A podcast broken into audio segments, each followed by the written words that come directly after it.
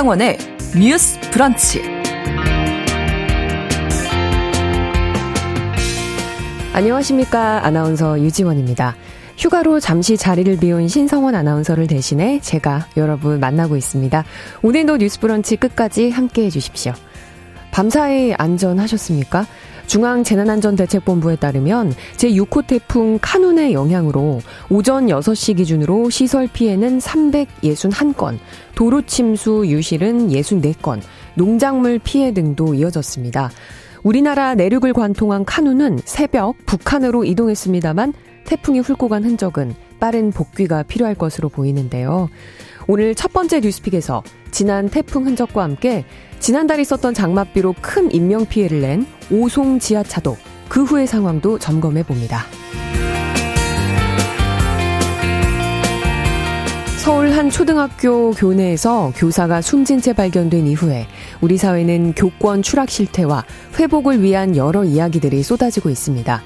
전국 초등교사 노동조합이 지난달 전국 초등교사 2,390명을 대상으로 교권 침해 경험을 조사했더니 교권 침해를 당한 적 있다라는 응답은 무려 전체 응답자의 99.2%에 달했다고 하는데요. 오늘 뉴스 브런치에서는 교사 출신 변호사로 교육 관련 분쟁을 많이 다루고 있는 분입니다. 잠시 후 이미랑 변호사와 우리 학교 교육 현장의 실태를 함께 고민해 보겠습니다. 8월 11일 금요일 뉴스 브런치 문을 열겠습니다.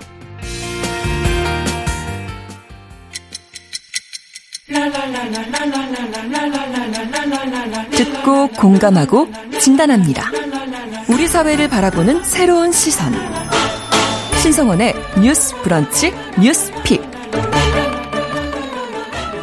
뉴스 브런치는 청취자 여러분과 함께 소통하며 만들어갑니다. 실시간으로 유튜브로도 보실 수 있고요. 여러분의 의견도 받습니다. 특히 밤사이 태풍 피해는 없으셨는지 계신 곳 상황도 함께 보내주세요. 짧은 문자 50원, 긴 문자 100원이 드는 샵 9730, 라디오와 콩 앱으로 많은 의견 보내주십시오. 금요일의 뉴스픽 시작하겠습니다. 장윤미 변호사 그리고 한겨레 신문 박다혜 기자 어서 오세요. 네, 안녕하세요. 네, 안녕하세요. 네, 첫 번째 뉴스픽입니다. 우리나라 내륙을 관통한 제6호 태풍 카눈의 흔적을 짚고 갑니다. 먼저 현대까지, 현재까지 중대본에서 밝힌 카눈 영향, 피해 상황 좀 알려주시죠, 기자님. 어, 네, 저도 사실 카눈이 온다고 해서 진짜 마음을 졸이고 있었는데요. 지금 다행히 카눈 자체는 이제 어제 자정을 기해서 이제 휴전선을 넘어가가지고 오늘 오전 한 새벽, 그러니까 새벽 6시죠. 새벽 6시, 6시쯤에 이제 평양 남동 쪽에서 사실상 소멸했다. 이렇게 좀 네. 이제 결론이 났고 그 이번 태풍의 특징으로 가장 짚히던 것이 속도가 굉장히 느리다. 하는 음. 거였어요. 그래서 이 태풍이 머무는 이 저희 한반도에 머무는 시간만 한 33시간 정도 됐다고 이런 기록이 나오는데 이게 지금까지 한반도에 머물렀던 태풍 중에 가장 길게 머물렀던 아, 시간이라고 해요. 그래서 이게 이게 천천히 이렇게 오다 보니까 아무래도 피해가 좀 더 생길 수밖에 없는 그런 상황이었고요. 현재까지는 일단 인명 피해는 이게 사실 중대본에서는 이게 태풍으로 인한 인명 피해다라고는 지금 공식적으로 발표하지는 않았어요. 왜냐하면은 네. 대구에서 어제 대구에 이제 어제 주로 영남이랑 강원 지방에 비가 많이 내렸는데 대구에서 내린 경우에는 어 그 대구에서 이제 한 그러니까 그 어르신 한 분이 가시다가 이제 뭐 그러니까 그 어르신 한 분이 죄송합니다. 어르신 한 분이 가시다가 이제 어 사망한 상태로 이제 발견되셨고 아. 또한 분은 이제 휠체어를 전동 휠체어를 타고 가시다가 그 넘어지셨는데 휠체어는 발견이 됐는데 그 당사자분께서는 지금 실종이 된 아. 상태예요. 그래서 한 명 사망, 한 명 실종인데 사실 아직까지 중대본에서는 이게 태풍의 영향이라기보다는 안전사고의 일환으로 음. 보고 있어서 이번 태풍 피해는 공식적으로 집계는 되지 않고요. 네. 그 외에는 지금 추가 인명 피해는 없는 상황이기는 해요. 네. 이제 다만 어 아까 말씀드린 대로 태풍이 이제 좀 머문 시간이 길다 보니까 아무래도 시설 피해 등은 있을 수밖에 없었고요. 그래서 뭐 예를 들어 어그 저희 천연기념물인 이제 소나무가 좀 반파된 상태로 발견이 된다거나 음. 아니면 곳곳에서 도로가 침수된다거나 그런 지역들이 좀 있습니다. 그렇군요. 음. 음, 지난달 장맛비에 피해가 음. 컸던 지역이 있잖아요. 산사태로 큰 피해를 네. 입었던 경북 북부 지역, 그리고 충북 오송. 네. 어, 이번엔 어떻습니까? 일단 충북 오송 같은 경우에는 그때 많은 분들이 또 사망하시기도 했고 네. 그 궁평 지하차도에서요. 그래서 좀 선제적인 조치를 한 부분은 있습니다. 이번에 그 충북 지역에 뭐 폭우가 집중되거나 하지는 않았지만요. 일단 오송 인근의 지하차도 그리고 지하 도로 등은 미리 차량이 통제할 수 없도록 통행할 수 없도록 통제 등의 조치를 했고요. 또 그밖에 여러 지역에서도 말씀하신 대로 바로 지난달에 장맛비로 산사태 그리고 집안이 이미 약해져 있는 상태였거든요. 음. 그래서 전국 단위로 계산을 해보면 한 만 오천 명은 미리 대피를 해놓은 상황이었고요. 네. 그리고 이천사백 곳 이상은 교통 통제를 어, 하기도 했습니다. 그래서 어, 비교적 이번에는 태풍 자체가 머문 시간 자체는 길었지만 위력이 예상했던 것보다는 강하지 않았다라고 또 전문가들이 지적을 하고 있긴 하지만 태풍은 보통 8월 중순 이후에 오는데 지난달 장맛비와 상당히 시간적으로는 간격을 좁혀가지고 태풍이 음. 온 거였거든요. 네. 그래서 대비를 특히 지난달에 어떤 그 사고를 제대로 수습하지 못했던 부분을 하나의 또 선례로 삼아서 좀 선제적인 조치를 했다라고 평가를 받고 있습니다. 네, 그나마 정말 다행입니다. 음. 지난번 장맛비에 워낙 큰 인명피해와 사건 사고가 있었기 때문에 이번 태풍에는 뭐 선제적으로 네. 정부와 지자체 할 거 없이 대비에 나섰던 거죠. 네, 일단 대통령의 특별 지시가 있었고요. 일단 미리 선제적으로 조치를 하라라고 했고 이 태풍과 관련한 상황을 행정안전부 장관으로부터 실시간으로 네, 보고를 받았다고 합니다. 그리고 태풍이 소멸된 오늘 시점을 기준으로 일단 피해를 최소화하고 여러 공무원들이 노력해 준 부분에 대해서 이제 감사하다는 취지로 치하했다라고 보도가 나오고 있고요. 또 그 이전에도 환경부 장관을 지난달 장맛비 이후에 상당히 대통령이 질타했다라는 보도가 있었어요. 네. 이 치수 관리의 주무 부처인데 이게 국토교통부에서 이양됐는데 이게 제대로 하지 못해서 피해가 확산됐다라는 인식 그리고 사대강 정비 사업과 관련해서 다시 이 부분을 추진하게 하겠다라고 전 정부와는 기조가 달라져서 이 치수 사업을 가져가기로 한 부분이 있어서요. 환경부 장관도 이번 태풍 이전에 관련 방제 시스템을 점검하고 이 관련 기관에 가서 어떻게 점검되고 있는지 이게 다 뜬다고 하더라고요. 음. 이 통제 물 수위 그래서 어떻게 물을 흐름을 가져갈지 이런 부분에 미리 대비를 했다라고 합니다. 네. 어, 청취자 사연이 와 있습니다. 콩으로 0623님께서 여기는 울산인데 음. 어제 태풍이 왔었나 싶을 정도로 오늘 날씨가 아. 좋습니다. 음. 어, 시속 33km 정도 되더라고요. 네. 풍속 말씀하시는 것 같은데. 맞습니다. 예, 아, 아무튼 다행입니다. 네, 이게 아마 음. 태풍이 빠져나가긴 했는데 네. 중부지방은 오늘 오전까지는 계속 비랑 음. 바람, 특히 좀 어제 중대본에서는 이제 강한 바람이 불어서 아직은 좀 주의해달라 이렇게 네. 말씀 말을 발표를 했거든요. 그래서 음.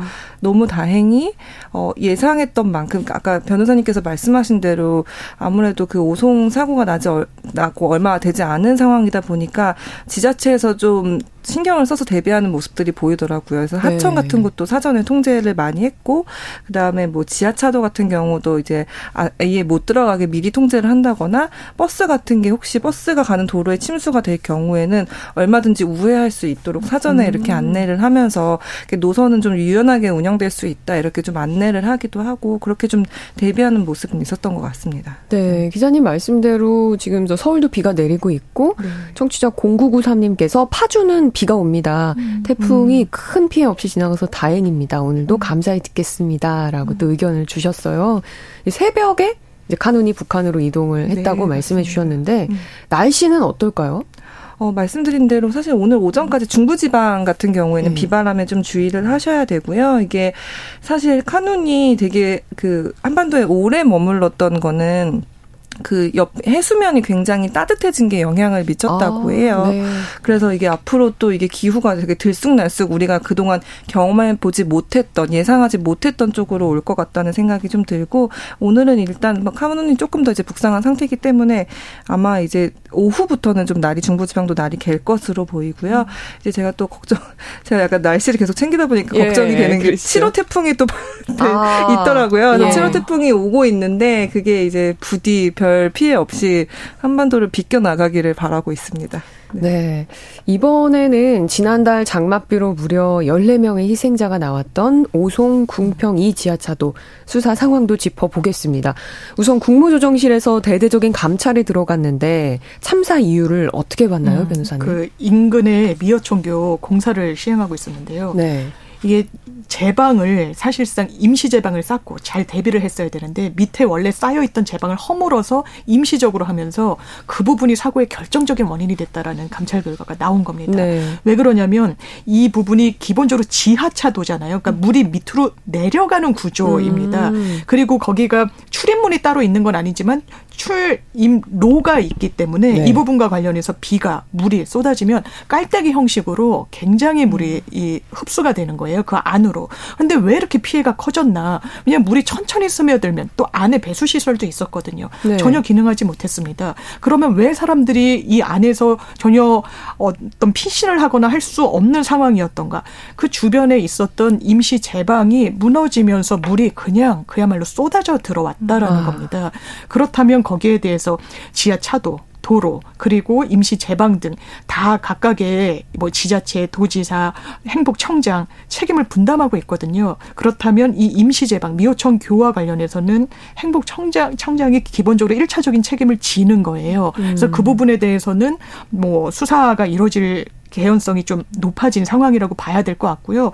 각각의 이 공무원들 본인 역할을 하는 공무원들에 대해서도 단순 내부적인 행정 징계를 넘어서서 수사 의뢰까지 조치를 하고 있는데 이 부분과 관련해서는 사실 이런 방제 그리고 위험을 미리 감지해야 되는 부서에 대해서는 사실 기피를 하는 분위기가 원래 있다라고 합니다. 워낙에 음. 책임이 무거우니까요. 네. 근데 이걸 형사처벌하고 징계까지 했을 때는 더 이런 곳에 가지 않으려고 하는 거 아니겠느냐라는 음.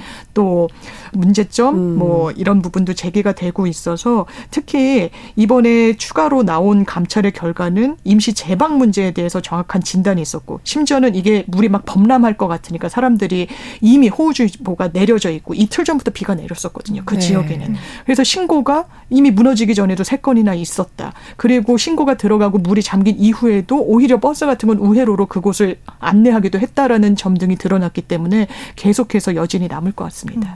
그렇군요.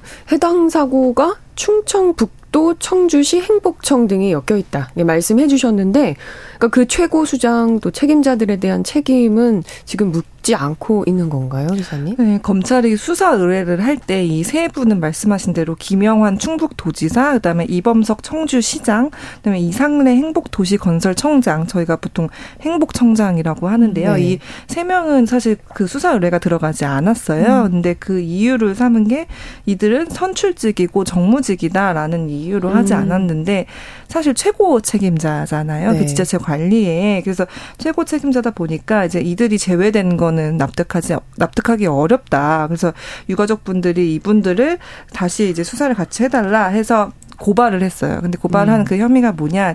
중대 시민재해거든요. 저희가 음. 보통 중대재해 처벌법 얘기를 할 때 많이 얘기하는 건 중대 산업재해인데 이 중대 시민재해라는 항목도 또 따로 있어요. 네. 그래서 이제 보통 이런 공중 시설, 교통 수단 이런 거에서 어떤 관리상의 결함이 발생해서 사망자가 한 명 이상 발생한 경우에는 우리가 중대 시민재해로 본다는 법률이 있거든요. 그래서 그 중대 시민재해에 따라서 이들을 수사하고 처벌을 해달라라고 하는 의미에서 이제 유가족분들이 이 세 명을 이제 네, 고발하였습니다. 음, 그렇군요.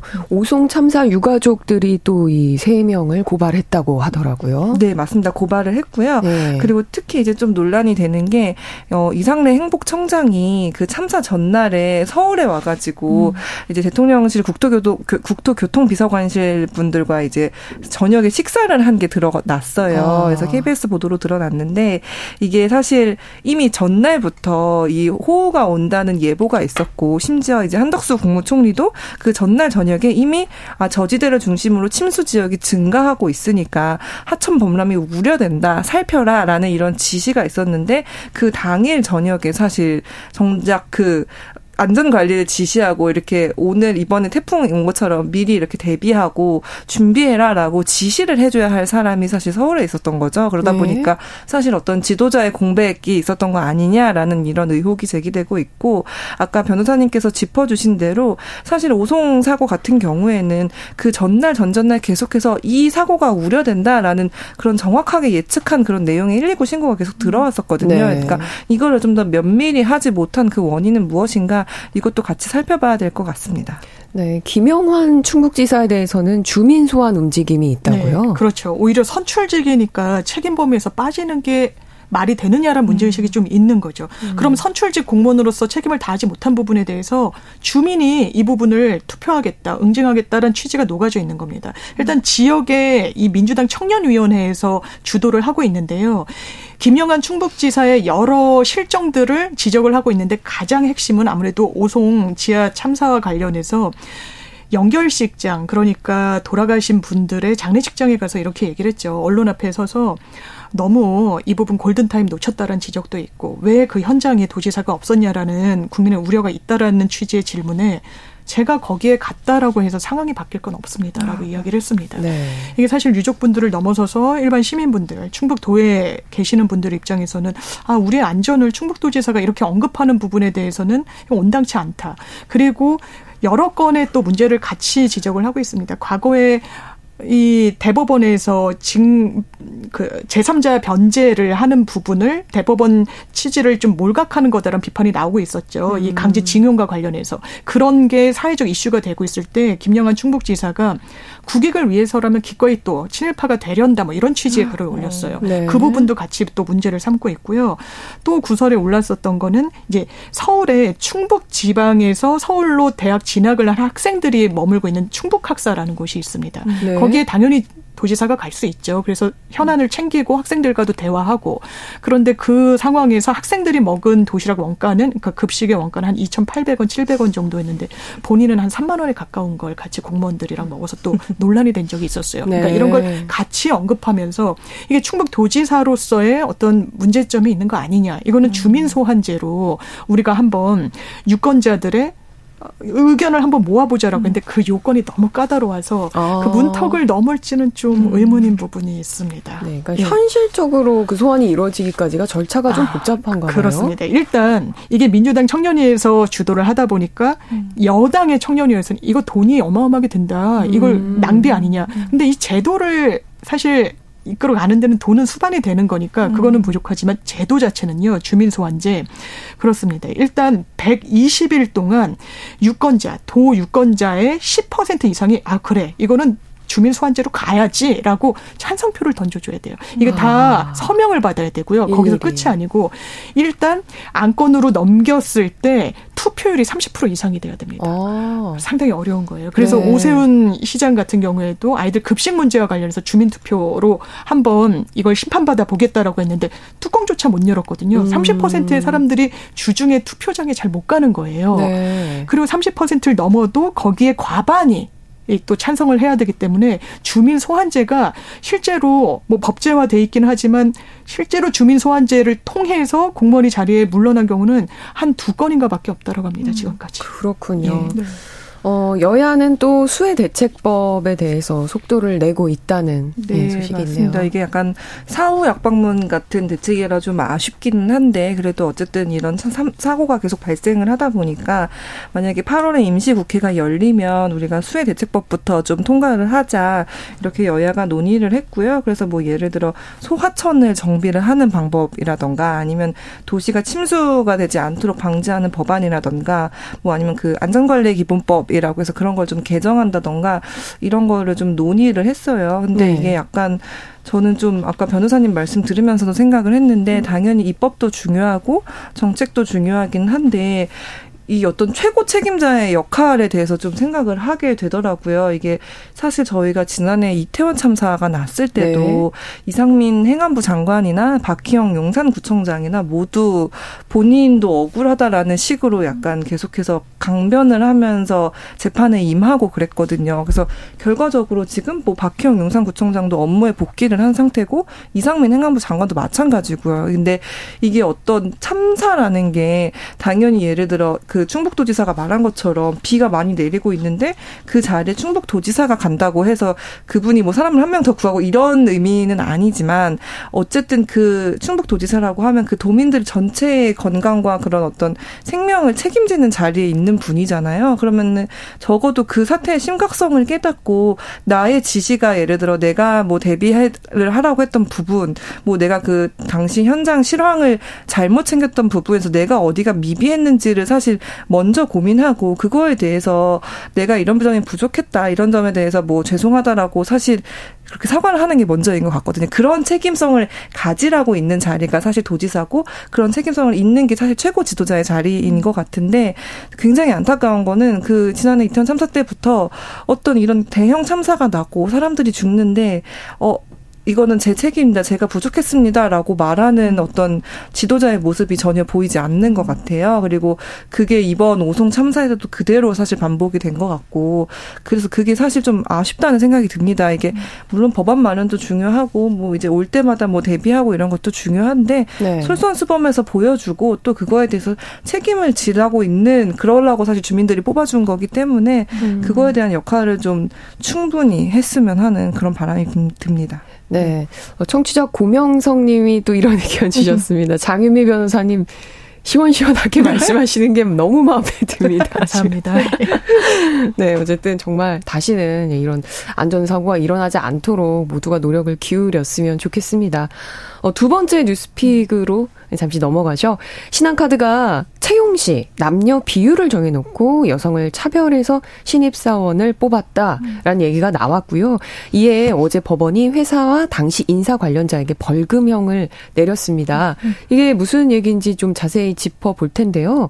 언제 뽑았던 신입사원 채용에서 있었던 일 인지 또 남성과 여성의 비율 어떻게 미리 정해둔 건지 궁금한 게 많습니다. 간단히 네. 좀 설명해 주시죠. 네, 간단하게 설명을 해드리면 보면 2017년에 있었던 일이에요. 신한카드에서. 그래서 2017년 9월에 신입사원 공채를 하는데 저희가 보통 이제 서류 전형부터 받잖아요. 네. 그런데 서류 전형을 봤는데 어떤 뭐 합리적인 이유가 없이 일단 남성 지원자의 점수를 대폭 올려가지고 어. 여성 지원자들을 탈락시킨 거예요. 네. 그래서 그때 당시 처음에 4개 직무에 3,720명이 지원을 했고 남성과 여성 비율이 56%대 44%이 정도로 크게 차이는 나진 않았는데 실제 서류 합격자 381명을 보면 남성이 68%로 굉장히 역전이 되는 그런 현상이 나오고 그때 당시에 뭐 인사팀장이 여기에 직접적으로 채용에 관여했다는 그런 것 때문에 이제 수사에서 이번에 그런 재판 결과가 나온 거고요. 이제 이런 식으로 그때 왜 그러면은 재판에서 왜 이런 식으로 남성의 점수를 올렸나 올렸냐라고 부, 물으니까 당시 담당자가 아 뭐 외부 영업이나 야간 휴일 근무가 많은 업무기 때문에 이거는 남성에 적합하다라고 이제 주장을 했습니다. 네. 아 그런 거군요. 네. 이게 그럼 뭐 몇 대 몇으로 어떻게 떨어뜨렸고 그리고 부당하게 떨어진 여성 지원자는 총 몇 명이었는지 이런 구체적인 게 좀 궁금하네요. 어, 네. 이제 그 신한카드에서 이제 4대 1이라는 성비를 정해 가지고 아, 이렇게 했고요. 네. 그래서 이게 그 실질적으로 이런 전산 개발 시스템 개발하는 거는 어 남성이 한테 유리하고 여자가 못한다라고 해가지고 이제 좀 떨어뜨리다 보니까 이게 사실 이것도 사실 성별 고정 관념에 기반한 어떤 그 성차별 채용이라는 그 지적이 이번에 받아들였고 떨어뜨린 여성 지원자는 92명 정도 됩니다. 그래서 네. 92명이 부당하게 탈락했고 실제 점수가 더 높았는데도 불구하고 어, 어떤 그 신한카드 쪽의 임의적인 점수 조작으로 사실 피해를 입게 됐죠. 네. 지금 이거를 이제 네. 그때 지원하셨던 분들 중에 알게 된 경우에는 또 네. 굉장히 놀라기도 할 것 같습니다. 맞습니다. 신한카드가 왜 이렇게 채용을 했는지 음. 궁금하네요. 네. 당시 인사 담당자가 이렇게 주도를 했다는 맞습니다. 건가요? 그 아까 말씀드린 대로 그러니까 전반적으로 남성은 이런 업무를 잘할 것이다, 여성은 이런 업무를 잘할 것이다라는 고정관념이 분명히 있었던 것 같아요. 그래서 사실 이게 신한카드뿐만이 아니라 금융권에서 이런 성차별 채용이 굉장히 반복이 되고 있고 처벌을 받은 사례가 있는데도 사실 좀 이번에 또 신한카드에서 이렇게 된 거거든요. 근데 그때 당시에 어 우리가 이것도 편견인 거죠. 야간이나 휴일 근무는 여성은 하지 않을 거야. 그러니까 우리는 남성을 뽑은 거야라고 했던 그런 일들이 좀 발생을 해서 결과적으로 이렇게 또 이제 차별 성차별 채용이다라고 재판부가 판단을 했습니다. 네, 2부에서도 이 주제로 계속 이야기 이어 나가겠습니다. 뉴스 브런치 1부 마치고 2부에서 뉴스픽 이어갑니다. 11시 30분부터 일부 지역에서는 해당 지역 방송 보내 드립니다.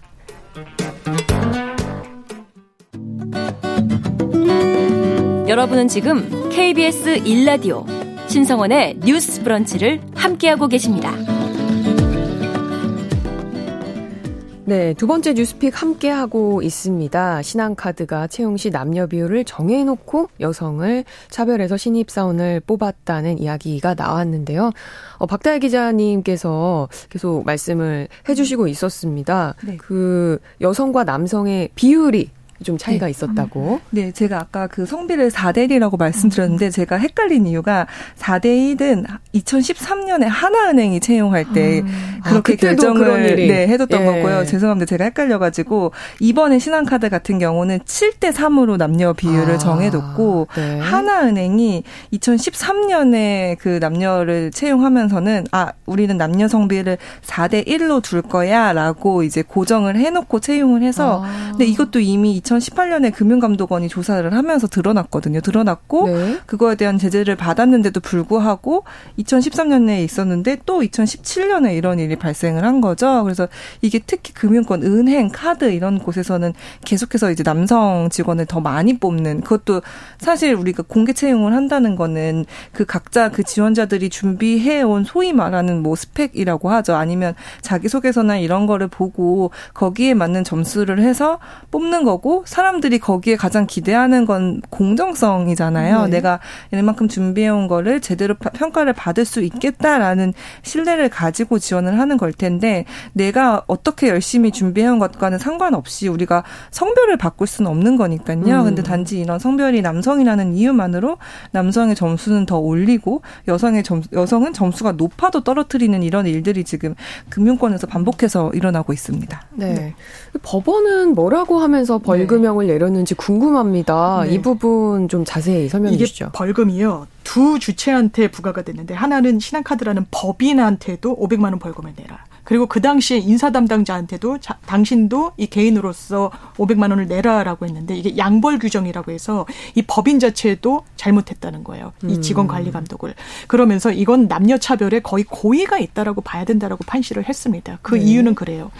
이 회사 측에서는 이런 주장을 했던 것 같습니다. 판결의 내용을 보면요. 이거 여성을 음. 차별한 게 아니다. 이 업무의 특성상 여성을 채용하기가 어려운 사정이 있었다. 왜?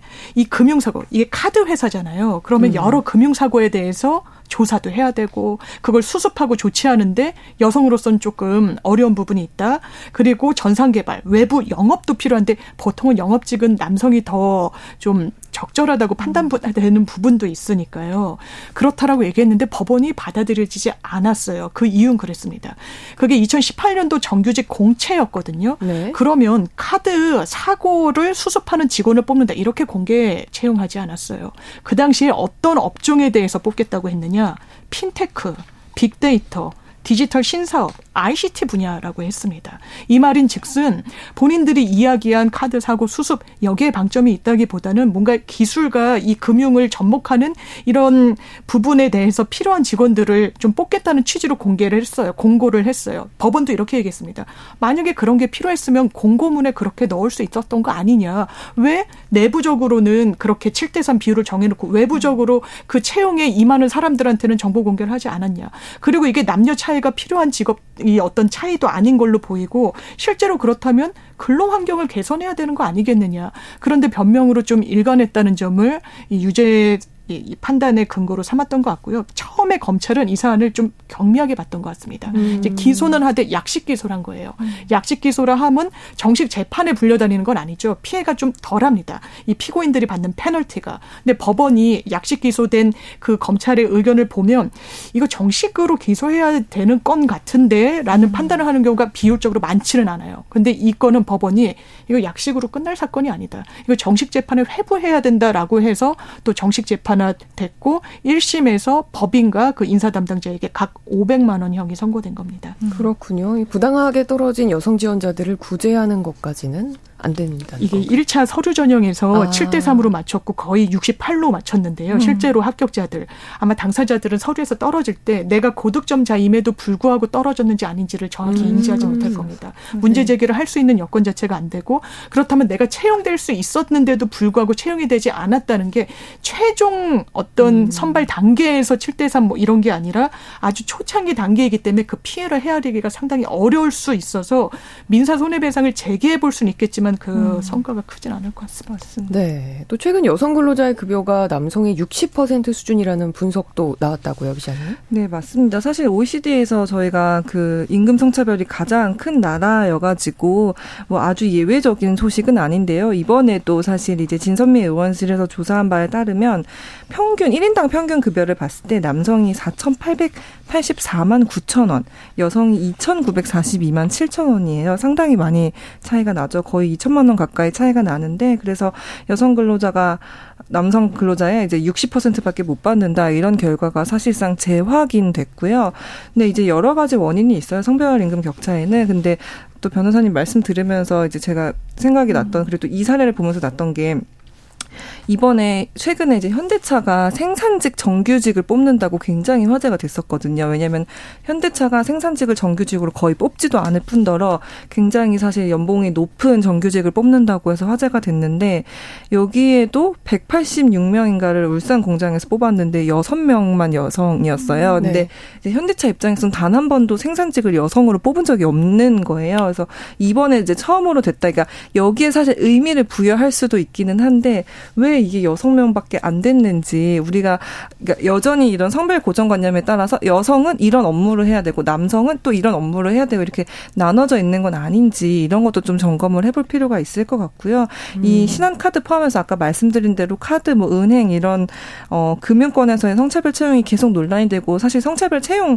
자체에 대해서 계속 문제 제기를 하는 움직임들은 오래전부터 있었어요. 그리고 그래서 사실 필요한 게 이제 우리가 어떤 그 취업을 할 때 이 그 채용 과정에서 과정 과정마다 이제 성비를 공개해라 이런 목소리도 굉장히 높았거든요. 음. 왜냐하면 이번에 신한카드처럼 자기소개서 단계에서 떨어뜨려 버리면은 이게 왜 떨어뜨리니까 말씀하신 대로 음. 왜 떨어뜨리는지 내가 알 수가 없는 상황에서 그러면은 지원 단계마다 지원자가 몇 성별 성비가 몇 명 어떻게 됐는데 1차를 지나니 이렇게 됐고 2차를 지나니 이렇게 됐고 이 과정을 공개함으로써 그 어쨌든 기업 입장에서는 우리가 조금 더 어, 성평등한 채용을 맞출 수 있게 하는 압박하는 그런 제도가 필요하다라고 굉장히 오랫동안 목소리가 나왔는데 이게 사실 지금 현실적으로 반영은 되지 않고 있는 상황이에요. 근데 이렇게 채용 과정에서 부터 이런 성평등에 대한 관점이 들어가지 않으면 결국에는 그게 어 성, 그러니까 임금 격차에 가장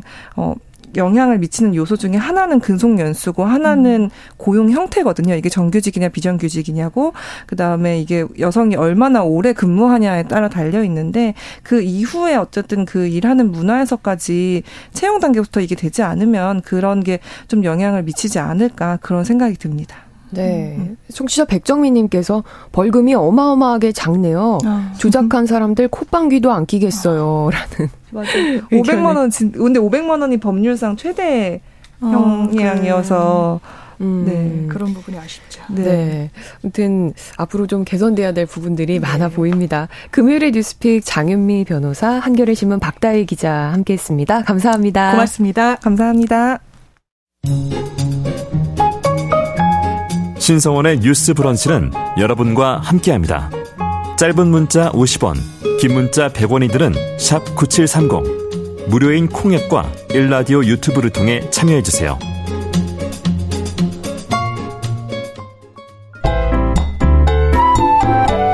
오늘의 인물을 만나봅니다. 뉴스 브런치 초대석. 지난달 서울의 한 초등학교 교내에서 교사가 숨진 채 발견된 이후에 우리 사회는 추락한 교권에 대해 본격적으로 공론화하기 시작했습니다.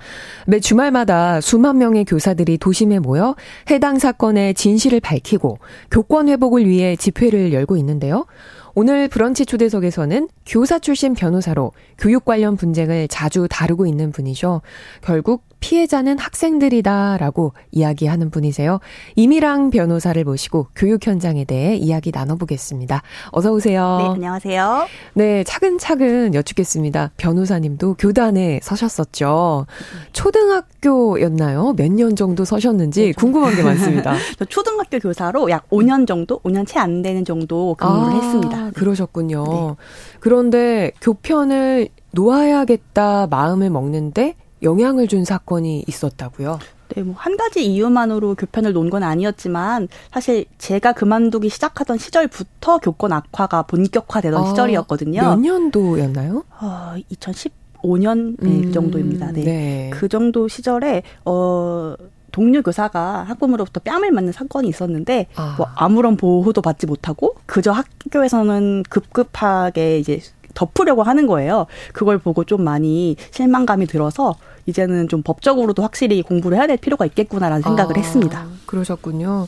그 후에 변호사가 되시고 교육 현장을 계속 지켜볼 수 있는 활동을 하셨다는 건데요. 네, 네. 어, 변호사님이 학교에서 근무하셨을 때랑 또 시간이 음. 몇 년이 지났는데 현장의 분위기가 또 달라졌다면서요? 네, 급격히 안 좋아졌습니다, 정말. 아, 더 안 좋아진 네, 건가요? 한 지난 10년간 급격히 안 좋아졌습니다. 아, 교사의 권위가 어떻게 떨어지고 침해받고 있는지 궁금하네요. 음, 사실 뭐 이미 굉장히 자극적인 사례들이 언론을 통해서 많이 보도돼서 국민 음. 여러분들도 잘 알고 계실 것 같아요. 근데 제가 직접 보고 경험한 사례들만 말씀을 드리면 네? 요새는 학부모님들이 담임 교체 요구를 굉장히 쉽게 하십니다. 아, 담임 선생님을 바꿔달라고요? 네, 그걸 마치 물건을 고르듯 되게 쉽게 교체를 해달라고 하시는데 예를 들면 학기 초에 담임교사 인상이 칙칙하다. 아, 그런 말씀을 네, 직접 하시는 네, 거예요? 하면서 학교장에 바로 전화를 해서 어, 담임을 교체해달라고 요구한 사례도 있었고요. 또 근데 사실 그런 요구는 안 들어주면 되지 않나라고 생각하실 수 있잖아요. 네. 근데 그런 분들은 포기가 없으세요. 음. 계속해서 다른 문제를 이제 제기를 해서 결국에는 그 선생님이 휴직하도록 만든 사례가 있었습니다. 네. 그리고 뭐 교사에 대한 욕설이나 폭언, 협박 이런 것도 굉장히 흔하고요.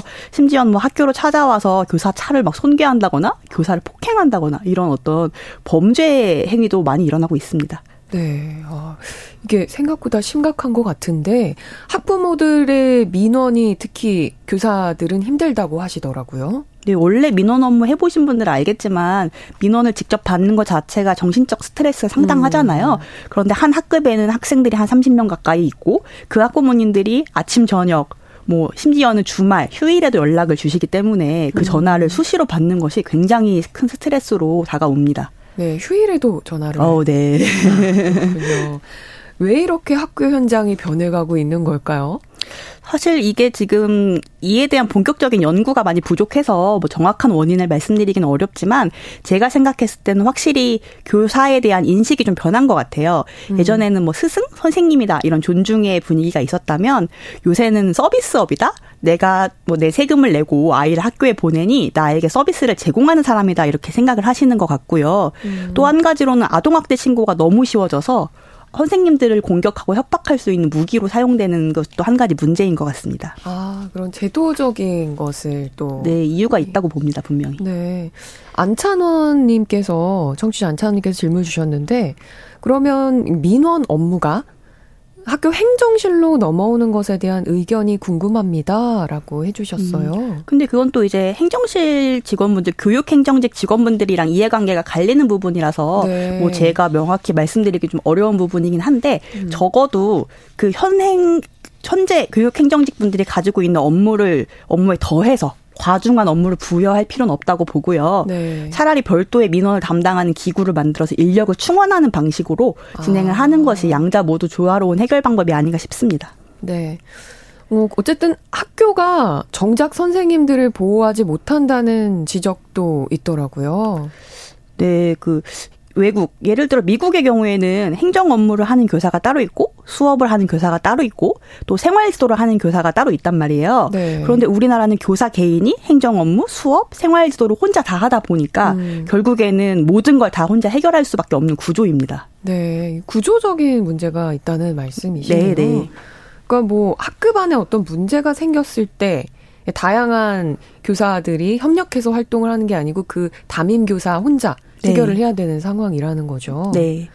학부모가 항의로 학교에 찾아오는 것에 대해서 또 담임 선생님 혼자서 오롯이 감당을 해야 되는 상황인가요? 네, 그냥 학부모는 사실 현재 뭐 출입이 금지되어 있거나 뭐 이런 게 음. 아니기 때문에 출입증만 받으면 들어올 수 있거든요. 그래서 그냥 찾아와서 교실로 그냥 오면 끝이에요. 아, 네. 그래서 뭐 딱히 예약을 하고 와야 되는 것이 아니어서 그런 점도 좀 무방비하게 노출되어 있는 것은 사실입니다. 네.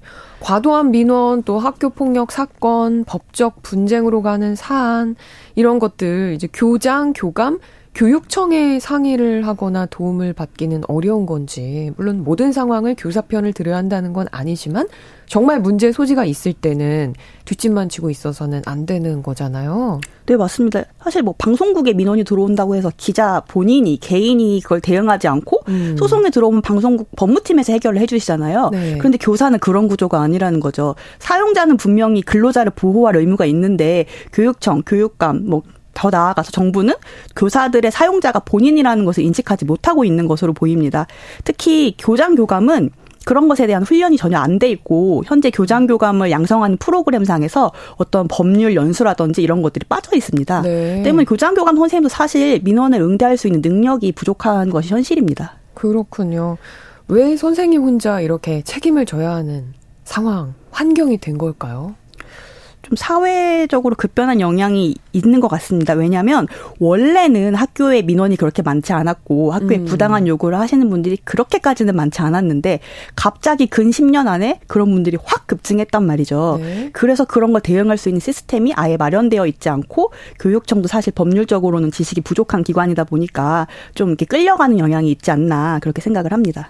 네. 또 2030 여성 노동자들의 구조적 문제이기도 하다라는 시선도 있더라고요. 음. 그러니까 선생님들이 여성이 많고 또 어려움을 겪는 경우 젊은 교사가 많다는 얘기가 있던데요. 네, 실제로 교직에는 여성 교사들이 많고 초등은 더 많습니다. 음. 게다가 초등 같은 경우에는 교대를 졸업하고 바로 임용이 되면 이제 만 나이로 막 22세 정도 되기 아. 때문에 굉장히 젊고 어리시거든요. 네. 그럼 젊고 어린 여성은 사실 어떤 갑질의 대상이 되기 쉬워서 어, 제가 교사로 초임 발령 났을 때만 해도 은근슬쩍 말을 놓, 놓는다거나 선생님이 뭘 아세요? 라는 식의 말을 하시는 분들도 계셨거든요. 네. 그러니까 갑질의 대상이 되기가 참 쉬운 것으로 보입니다.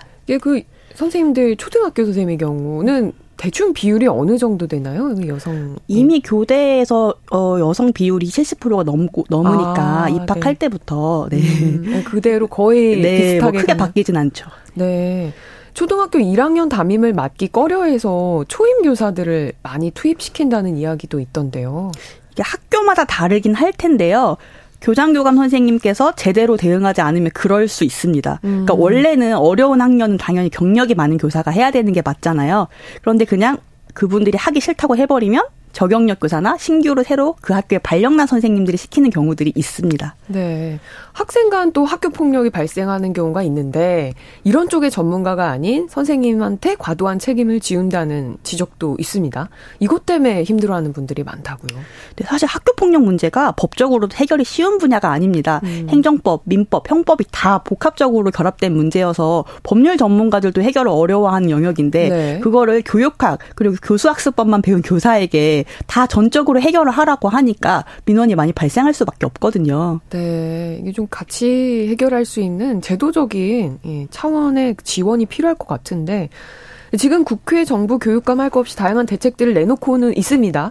몇 가지 짚어보면 유명 웹툰 작가 사건으로 많이 알려진 분이 교사가 부분의 교사가 교소를 당해서 수사에 들어가면 직위 해제되는 경우가 많다는 건데 이 부분은 또 어떻게 보세요? 사실 이거는 정말 교육청이 잘못해온 겁니다. 왜냐하면 음. 어, 직위해제 관련된 법 조항에 그렇게 직위해제를 쉽게 할 수 있게 규정되어 있지 않습니다. 어떻게 규정되어 있냐면요. 아동학대로 수사 중인 자로서 비위의 정도가 중대하고 이로 인하여 정상적인 업무 수행을 기대하기 현저히 어려운 자라고 되어 있습니다. 즉 무조건 고소를 당하면 직위해제를 해야 된다는 것이 아니라 이렇게 현저히 어려운 자를 할 수 있다라고 되어 있기 때문에 교육감이 자신의 재량적인 판단으로 충분히 직위해제를 하지 않을 수 있었거든요. 네. 그런데 본인들의 면책을 위해서 혹시나 언론에 보도될까봐 뭐 이런 이유들 때문에 그냥 선제적으로 직위해제를 한 경우들이 너무 많았습니다. 그래서 지금 뭐 어떤 교육감님께서는 앞으로 직위해제 함부로 하지 않겠다 이런 공식적인 발표도 하셨으니까 앞으로 변화를 좀 기대해 볼 만 할 것 같습니다. 네. 이 교사의 아동학대 면책권은 어떻게 보세요? 그러니까 아동학대로 고소당한다. 특히 정서적 학대 라는 조항이 좀 지적이 되고 있는데요.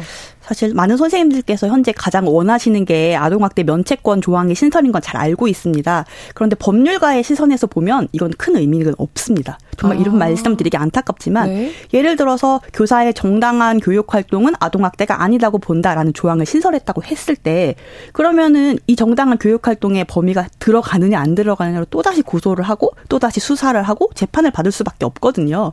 그러니까 사실은 해결책이 아닌 겁니다. 음. 그래서 그런 어떤 조항이 생겼을 때 상징적으로 교사들한테 심적인 어떤 상징적인 도움은 될 수 있겠지만 법적인 해결 방법이 되긴 어렵다고 봅니다. 네.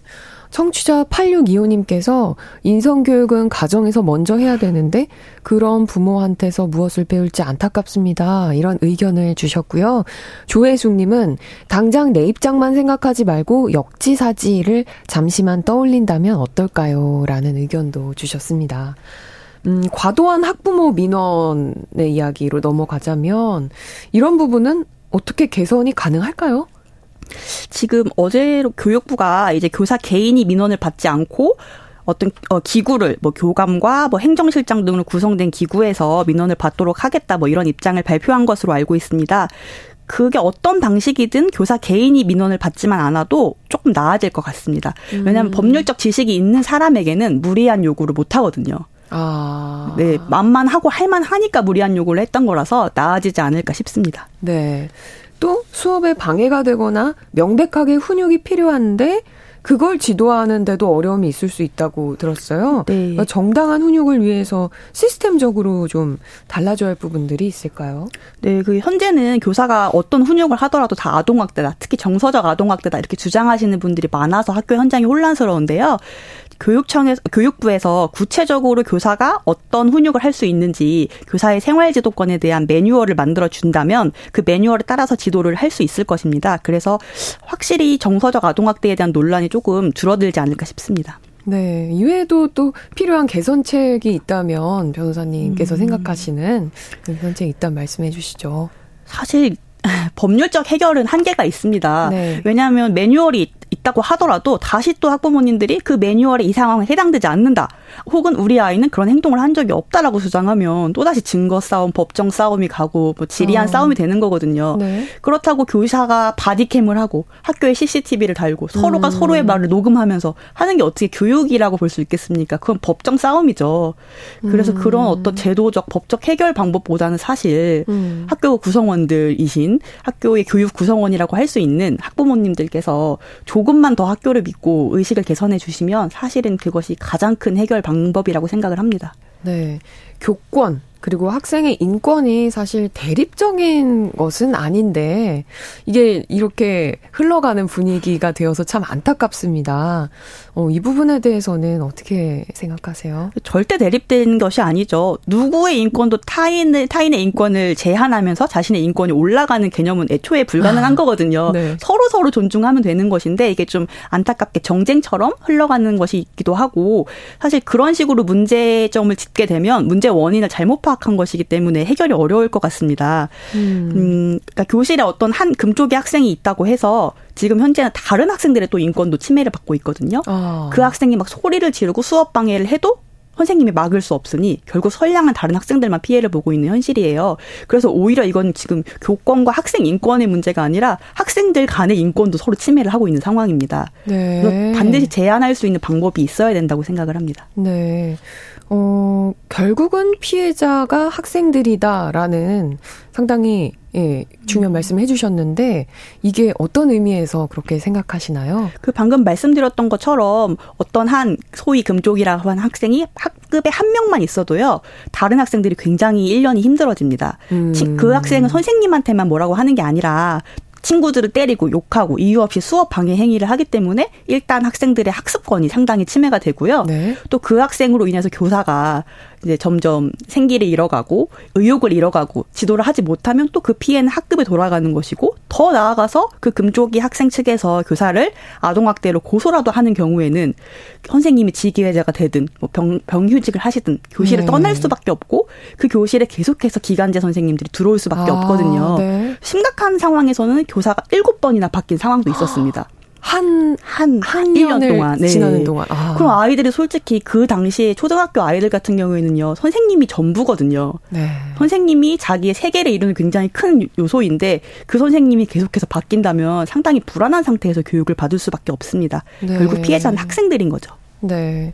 모든 현장이 극단으로 치달아선 안 될 것 같습니다. 극단 대 극단은 피해야 될 텐데, 마지막으로 변호사님께서 하고 싶은 말씀, 정말 뭐 교육 당국이라든가 학부모님이라든가 음. 교사들에게 당부하고 싶은 말씀 있으시다면 전해주시죠. 네, 뭐 일단 교육 당국은 지금 만약에 어 이런 문제가 되는 상황들 때문에 많이 놀라서 어떤 미봉책을 내놓는 데서 그치지 않고 분명히 본인들이 교사의 사용자라는 걸 인식하고 교사의 권리를 보호할 수 있어야 된다고 생각을 들고요. 네. 또 국민 여러분들께 드리고 싶은 말씀은 어 지금 현 사태가 특정 직업군의 어떤 근무 환경과 관련된 문제라고만 생각하지 않으셨으면 좋겠습니다. 아. 간혹 인터넷 댓글 같은 걸 보면 뭐 교사들 뭐 옛날엔 꿀 빨았잖아. 뭐, 뭐 이런 댓글들이 달리는데 지금 그런 게 중요한 게 아닙니다. 교사들의 근로 환경이 중요한 게 아니라 이게 지금 국민 전체의 문제인 거거든요. 사실 음. 학교에서 제대로 훈육받지 못하는 학생들이 결국에는 사회 구성원으로 나가게 되는 것이고 네. 그럼 그 사회 전체적인 문제가 생기는 거잖아요. 그렇기 때문에 이게 교육의 문제가 결코 교사들의 문제가 아니라는 것을 인식하시고 더 이제 개정이 이루어질 수 있도록 많은 관심을 보태주셨으면 좋겠습니다. 아, 감사합니다. 1880님께서 학부모 교육도 함께 이루어져야 하지 않을까요? 저희 경우 학교 선배 학부모들이 정보 제공과 교육을 해주셨는데 참 도움이 많이 음. 되었습니다. 라는 의견도 음. 주셨는데 예, 학부모들 차원에서도 네, 좋습니다. 네 네. 예, 협력해 나가면 좋을 것 같습니다. 교사 출신 변호사입니다. 이미랑 변호사와 교육 현실에 대한 이야기 나눠봤습니다. 오늘 좋은 이야기 들려주셔서 감사합니다. 네, 수고하셨습니다. 뉴스 브런치 8월 11일 금요일 순서 마치겠습니다. 돌아오는 월요일 오전 11시 5분에 저는 다시 찾아오겠습니다. 유지원이었습니다. 고맙습니다.